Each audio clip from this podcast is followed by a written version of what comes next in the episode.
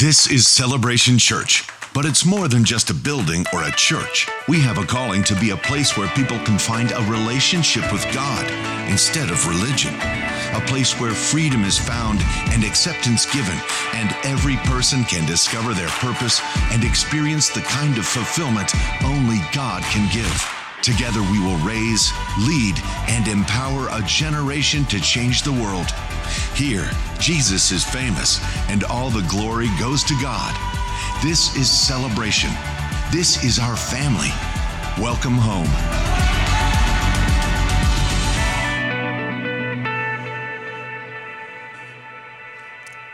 Well, hello. How's everyone doing? Good job, Christian. Did you bring your own fan club with you?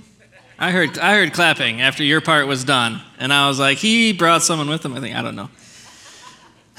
All right. Well, welcome everyone joining us online who did not hear that. Uh, but uh, we're just glad to have you guys with us. Would everyone please stand with me as we recite together the Apostles' Creed? This is our statement of faith and what we believe here at Celebration Church. We believe in God, the Father Almighty, the Creator of heaven and earth. We believe in Jesus Christ, His only Son, our Lord, who for us and for our salvation was conceived by the Holy Spirit, born of the Virgin Mary, suffered under Pontius Pilate, was crucified, died, and was buried.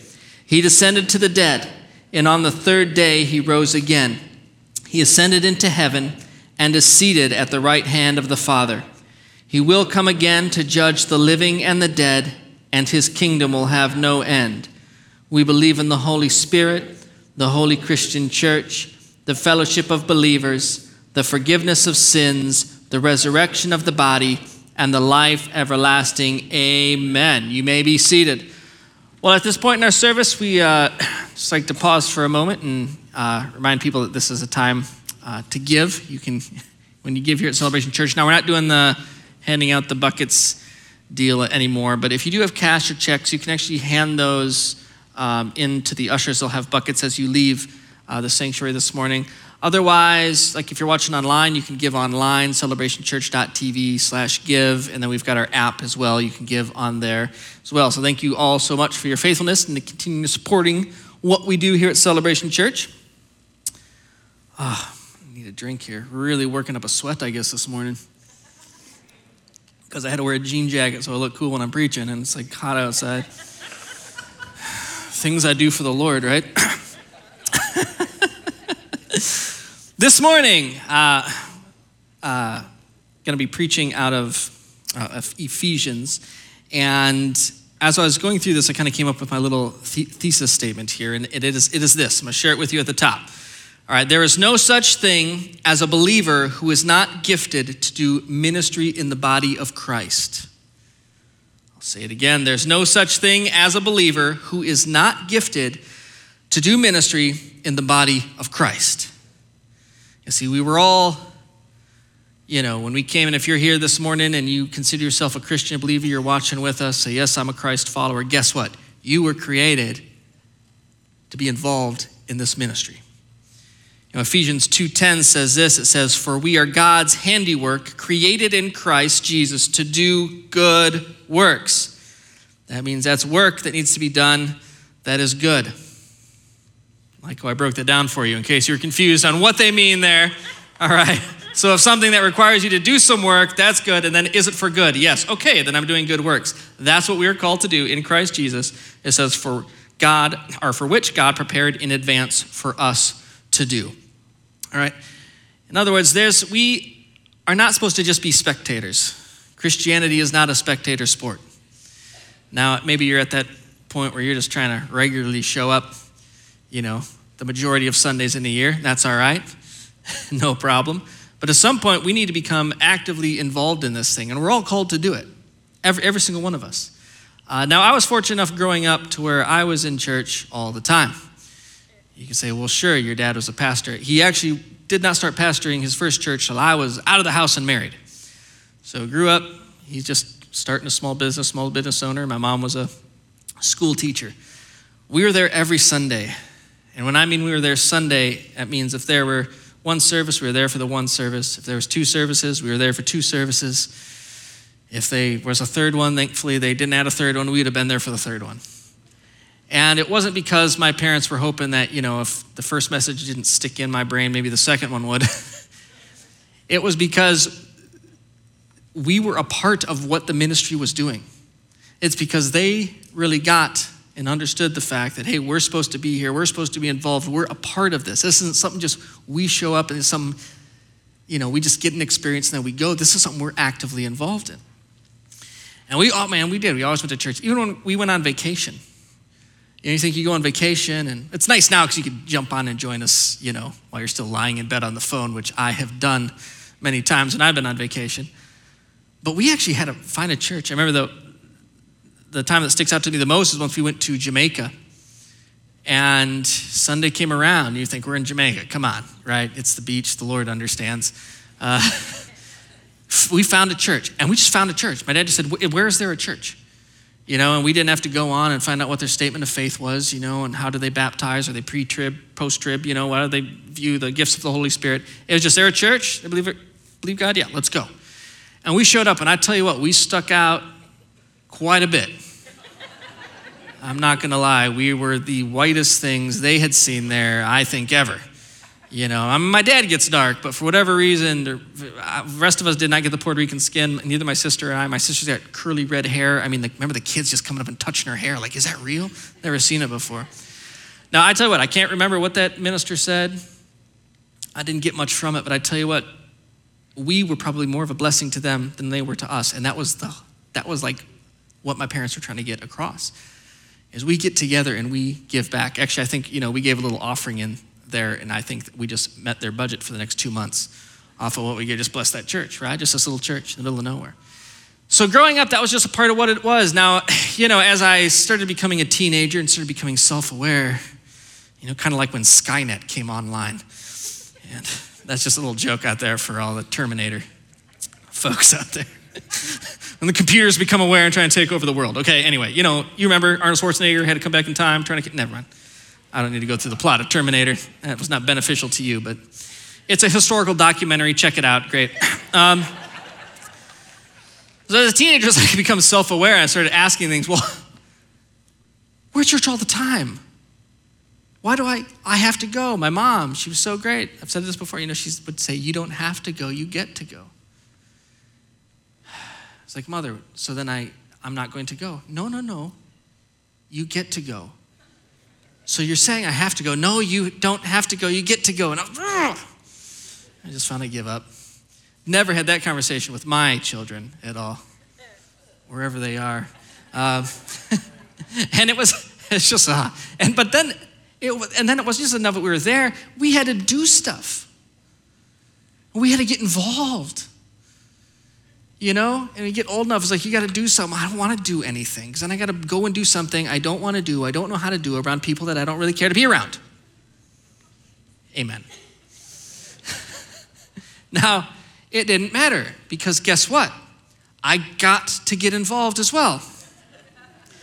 And I had to find something to do, so I thought, well, okay, i I can sing and play the guitar a little. Maybe I'll go do that. And I, I did a little bit, you know, and it was nice to be on the stage and because we can be up here and we don't have to interact with other people as much. Good if you're an introvert, sit in behind your instrument. But no, no, no. Uh, I had to also uh, go, and it was a great idea my mom had that I would go and play music and sing for the little kids. Uh, and I wasn't good around little kids. I didn't know what to do with little kids. I was the youngest one, and uh, my family, I was never around babies. I, I didn't understand them. I still vaguely understand them. I've somehow raised four of them. Uh, you can thank my wife for that. Uh, but I, I, didn't want, I don't want to go meal, deal with little kids. And it wasn't thing like you just went and did one large gathering of little kids. It was like we have here where there's multiple, because you got to break up all the kids or it turns into Lord of the Flies or something.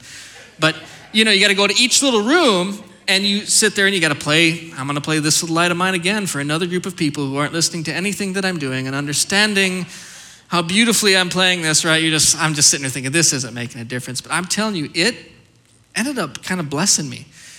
And i got other people involved because i thought if i have to sit in this misery i want my friends to be with me amen? And I got my cousin, who his mom also told him he gets to do that. And then, you know, then we started bringing in other people, and it sort of turned into something neat. Now, I tell you what, as soon as I was able to get out of that, praise the Lord, I got out of that. Um, but it was just something that we we did. It was something that was just drilled into me. I, I couldn't imagine going to a church and not finding some way to get involved because I'd hear in the back of my brain, still to this day, my mom saying, Phil, you need to get involved. But I don't want to. Why do I have to? You don't have to, you get to. All right, and so that's a little bit of what I want to talk to you about this morning. Now, I went through this with the first service. It was kind of funny. It was a little awkward for both of us because I'm, I know most of you don't get involved. Um, and so I felt like, you know, I was a salesman trying to sell something to people that they really don't want. Uh, but as we'll read here soon, this is what I'm called to encourage you guys into works of service, and you're supposed to do works of service. So let's just, we'll, we'll get through this, all right? We'll do this together, amen? It'll be fast. But really, but what I do want to point out is I want to point out the why of why we do this. You know, what my mom was saying when she said, You don't have to, you get to, she was saying something profound actually in that. And as I begin to read the scriptures and understand stuff, I was like, Well, holy cow, that was actually really deep you know? Because as you read the scriptures, you find out that, you know, God does things for us, asks nothing in return other than for us to believe, and then we're called to live a certain way and to do things in response to that. Not because we have to, but because of, in view of His mercy, this is what we do. All right, so I'm going to be taking a look today at uh, Ephesians. And our text is going to be in Ephesians 4, but I want to show you how Ephesians work because Paul, he uses this whole letter uh, to the church in Ephesus to kind of set this whole thing up. The first half of it is kind of setting up this story of what God did, and then the last three chapters are so then here's what we're supposed to do in response to. You know, and I'm sure Paul had some. Do we have to? No, guys, you get to. Uh, things in there. So, but instead of listening to me explain the first three chapters, I found something that was much more creative and entertaining to watch, uh, put together by the Bible Project, which my wife can go, woo, she's big fans of theirs. And uh, they're going to set up and just kind of show these first three chapters. Let's do that. Paul's letter to the Ephesians. The story of how Paul came to the city of Ephesus is really interesting. You can go read about it in Acts chapter 19. Ephesus was a huge city. It was the epicenter of worship for most of the Greek and Roman gods. And for over two years, Paul had a really effective missionary presence there, and lots of people became followers of Jesus. Years later, after being imprisoned by the Romans, Paul wrote this letter. The movement of thought in the letter divides into two really clear halves. In the first half, Paul is exploring the story of the gospel, how all history came to its climax in Jesus and in his creation of this multi ethnic community of his followers. The second half of the letter is linked to the first by the word therefore. And here Paul explores how the gospel story should affect how we live every part of our life story personally, in our neighborhoods and communities, and in our families. So let's dive in and we can see how Paul develops all of this. Chapter 1 opens with a beautiful Jewish style poem where Paul praises God the Father for the amazing things that he has done in Christ Jesus. From eternity past, the Father has purpose to choose and bless a covenant people. And think here, the family of Abraham and Genesis chapter 12, verses 1 through 3. And through Jesus now, anyone can be adopted into that family. Jesus' death covers our worst sins, our worst failures, and in Jesus we find God's grace. In fact, Paul says that grace has opened up a whole new way for us to understand every part of our lives. He says in chapter 1, verse 10, that God's purpose was to unify all things in heaven and on earth under Christ, which is a title that means Messiah. God's plan was always to have a huge family of restored human beings who are unified in Jesus the Messiah. This divine purpose became clear, Paul says, when we were first made into that family. And here he's referring to ethnic Jews in the family of Abraham. But then Paul talks about how you, and here he means non Jews, you all heard about Jesus and the salvation through him. And you were also brought into this family by the work of the Holy Spirit. And so here he's referring to the events told in the stories of Acts about how God's Spirit brought together Jew and non Jew into one family in Jesus. It's just like God promised to Abraham long ago. Notice also how in this poem, Paul begins by talking about God the Father, but then about Jesus the Son, and then here at the end about the Spirit. All three work together as Paul tells the story of the gospel. It's really cool. After the poem, Paul responds with a prayer. He prays that these followers of Jesus would not just know about, but personally experience the power of the gospel, that they would be energized by the same power that raised Jesus from the dead and placed him as the exalted head of the whole world.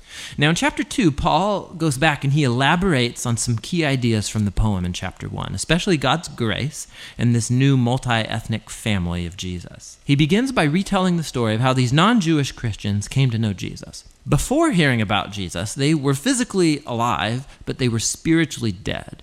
They were trapped in a purposeless life of selfishness and sin, and they were deceived by dark spiritual forces of evil. But amazingly, God, in His great love and mercy, He saved them, He forgave all of their sins, and He joined their lives to Jesus' resurrection life, and He's brought them back to life too. And so now, having been created as new human beings through Jesus, they have the joy of discovering all of the new calling and purposes and tasks that God has set before them. Not only have they been shown God's grace, they've also been invited into a new family. Before hearing about Jesus, these non Jewish people, they were not just cut off from God, they were cut off from his covenant people, the family of Abraham. And for a really practical reason. The commands of the Sinai covenant, they formed like a boundary line around the family. They were like a barrier that kept most non Jewish people away. But in Jesus, the laws of the Torah have been fulfilled and the barrier is removed the two ethnic groups have become, as Paul puts it, a new unified humanity that can live together in peace. So Paul goes on in chapter 3 to marvel at the unique role that he got to have in spreading this good news to non Jewish people. And even though he's in prison, he's thanking God for the chance he's had to see this covenant family grow so huge. So Paul closes the first half of the letter with another prayer. This time he prays that Jesus' followers would be strengthened by God's Spirit to simply grasp and comprehend the love that Christ has for his people. All right, so that's Paul setting up, he's talking about all of these things that God has done for you, that he's done for us, that he has called us into his family now, that he has forgiven us, that we were once spiritually dead and now we are alive in him. And again, all that's been asked of us is simply to believe. You know, it's not like I don't know if you've ever looked into or you're aware of any other like cults and some of these religions. I was got on a Netflix binge a while back when the whole world was shut down. What else are you gonna do? And I came across um, some of these documentaries and reading about these. And the one that got me the most, it seems like, why would anybody do this? Is the Scientology one? You know, it's so weird. It's, and it starts where you're nothing. And then if you pay them and go through their program, you can reach one level. And if you pay more and go through another program, you reach another level. And, and that's the whole thing is about to reach this. I thought, how is that more appealing than Christianity, where you, you understand the one true God? He's given and done all this stuff for you. What do I have to do? Just believe. Isn't that wonderful? Now, it doesn't end there. Because guess what? Being a part of the body of Christ, it is not a spectator sport. We are called to do something. Oh, great. You're going to hit the stuff we have to do? No, we're going to talk about the stuff you get to do. All right, so now Paul sets this up, and he says here, he starts in chapter 4, just picking up right where it left off. He said, As a prisoner for the Lord, then, I urge you to live a life worthy of the calling you have received. So he's saying, in view of all of that, in view of what's happened and what you've called to be, now I urge you now to live the life worthy of this. There's a way that we're supposed to live, we're supposed to be a part of this thing. And then he goes in and he starts talking about, because we talked about, you know, we got this, it's this big family, we're all pulled together. And I don't know if you've ever gotten lots of people from different backgrounds and thoughts and things like that and try and unify them. It doesn't go well. Uh, you know, Facebook and Twitter are a great example of that. Uh, it's not what I'd call a lot of unity in there. So Paul sees this. He says, okay, so he says here in verse 2, he says, so be completely humble and gentle. Again, remember, humility means you don't start with, I'm right. Well, let me tell you how I'm right. Because I know all of us in here, we think we're right, and we have all the answers, and if everyone else would just listen to us, we'd all get along, right? But humility comes in, and even if you are right, it doesn't lead with, I'm right. It lowers yourself a little bit to connect, which is good. He says, because we need to be patient, bearing with one another in love.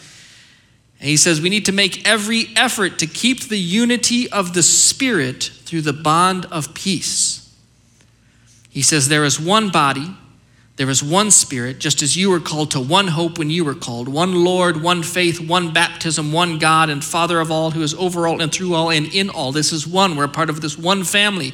But it doesn't mean we're like the little, you know, Borgs. I don't know if you're Star Trek fans, but the Borg were these I'm hitting a lot of sci fi stuff. You can also tell that I spent a lot of time on the sci fi channel when I was young. Anyway, the Lord will use that now to minister to you, I'm sure. So, but these Borgs, they would go and they'd take over other people, and it was all about transforming them into them.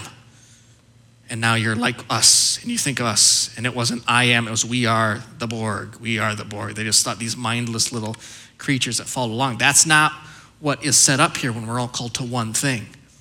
We're a group, a family made up of individuals. And Paul points that out here. He says in verse 7, he says, But to each one of us, again, that's the individual, each one of us, grace has been given as Christ apportioned it. So there's been something given to you, each and every single one of us. Again, starting off with my statement of there is no such thing as a believer who is not gifted to do the ministry of the body of Christ. And now he goes on here and he, he starts quoting Psalms here when he says, We ascended, uh, when he ascended on high, he took many captives and gave gifts to his people. See, he's using this analogy of, you know, when kings would go in and they would take and they would win something, they'd take the captives and they got all the money and the riches and stuff and then bring it back to the people.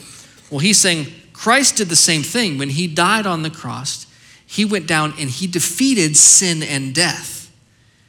And now those, he holds those captives.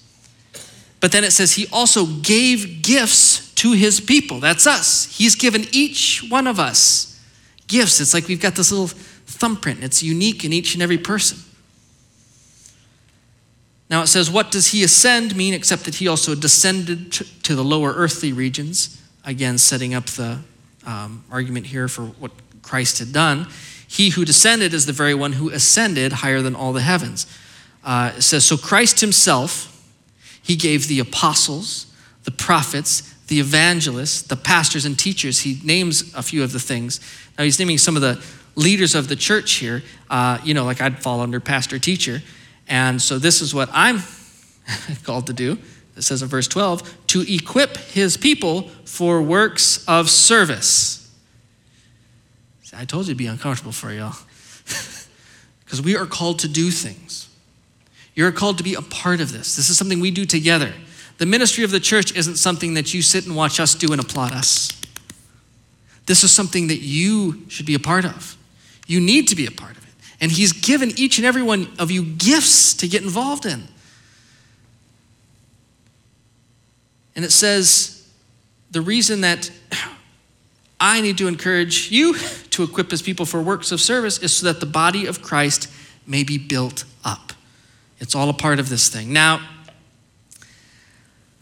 I know it's tough because whenever you talk about, you know, gosh, I've used the word works quite a few times today, works of service. Doesn't that sound fun? You know, you often hear about volunteering to do ministry, and volunteering just has a, you know, I don't like to volunteer for things. Um, you know, you're asked to volunteer for things. And you have your like kids in sports, and then you have volunteer hours you have to do, right? Or you like you have to pay 50 bucks.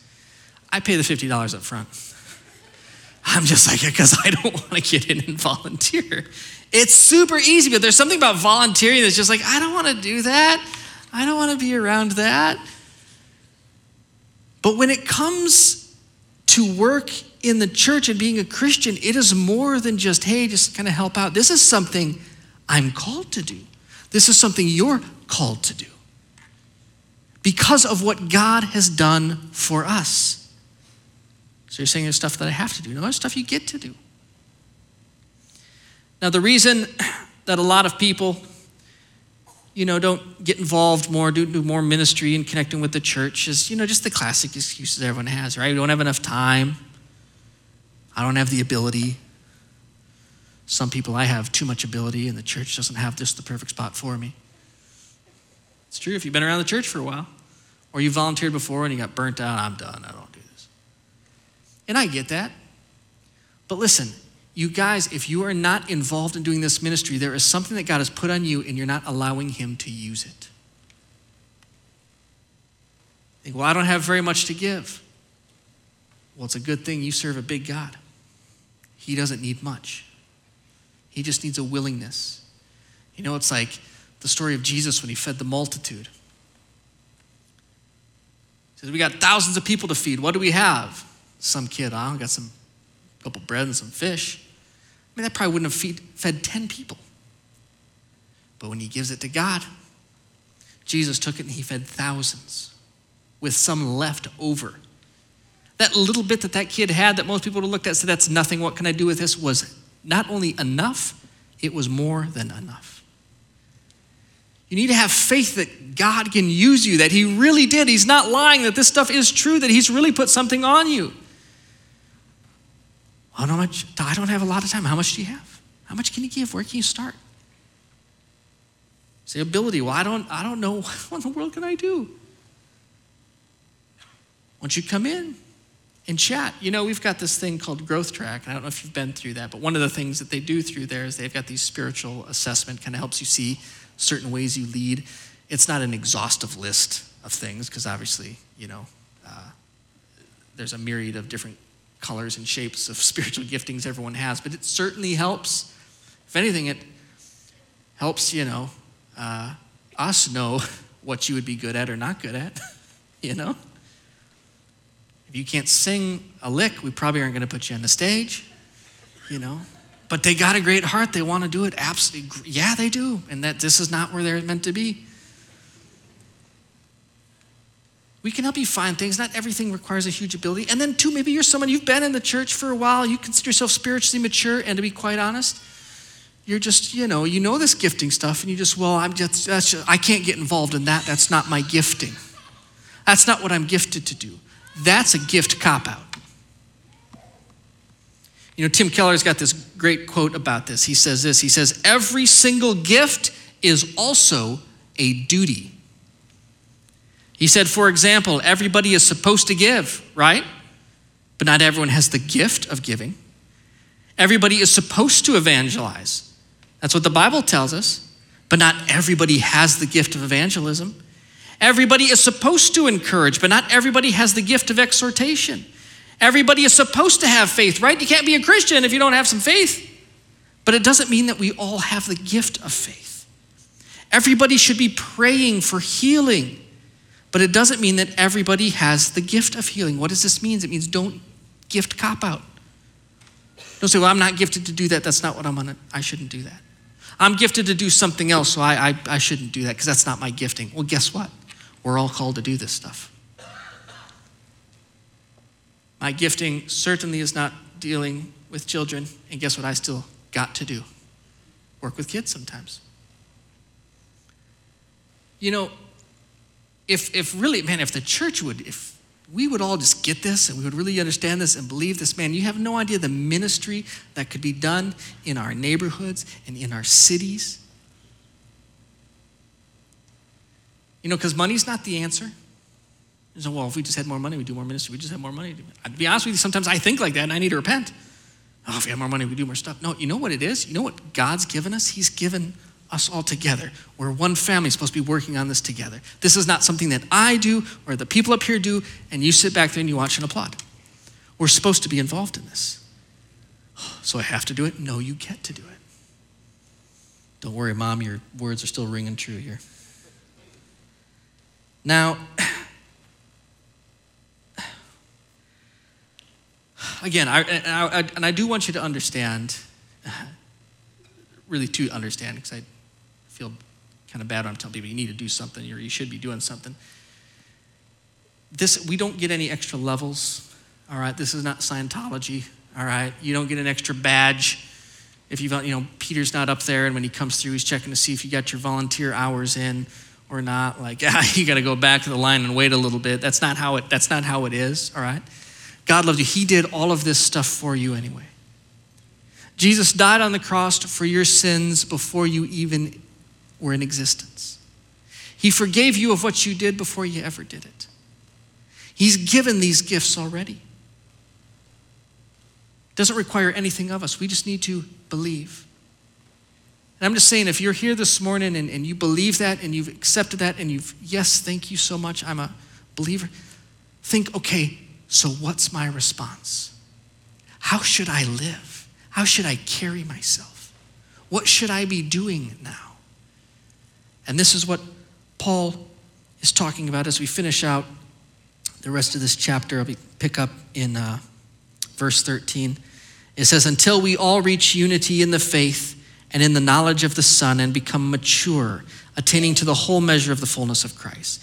Then we will no longer be infants, tossed back and forth by the waves, and blown here and there by every wind of teaching, and by the cunning and craftiness of people in their deceitful scheming.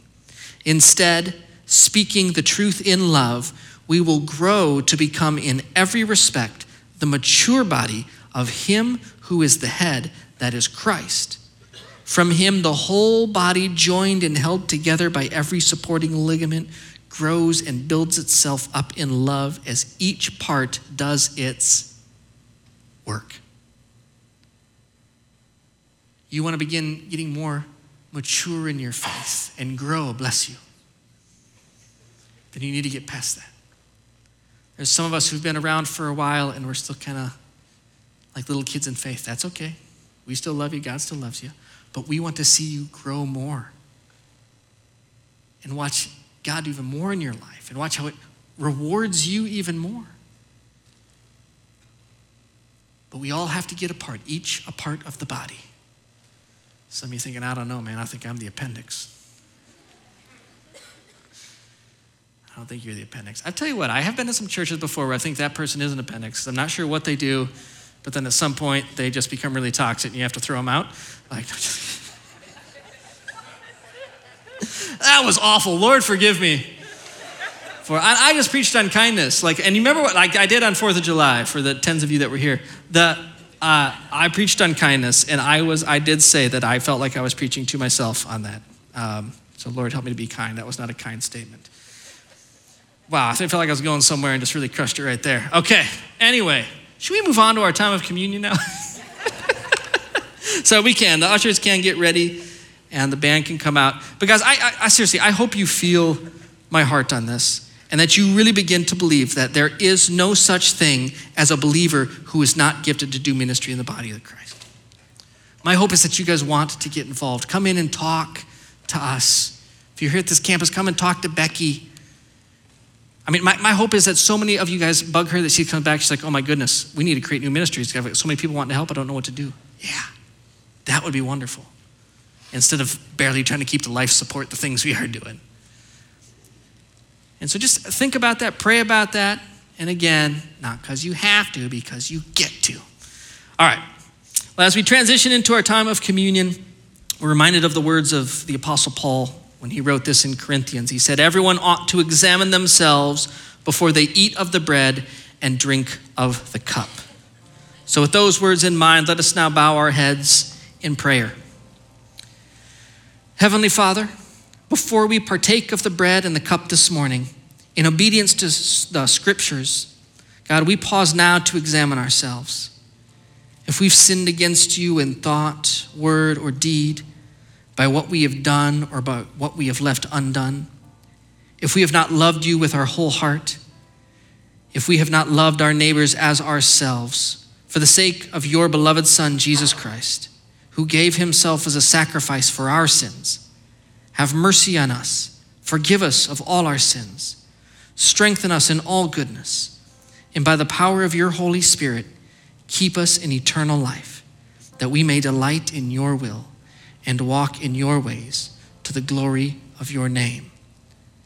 And now, as our heads are still bowed, if you are someone who's never truly experienced God's saving grace in your life, I just ask that you take some time, maybe as we begin, the band begins to play and begin to take communion, just take a moment and just quietly, in your own words, ask Jesus to forgive you and invite him to come into your life. Amen.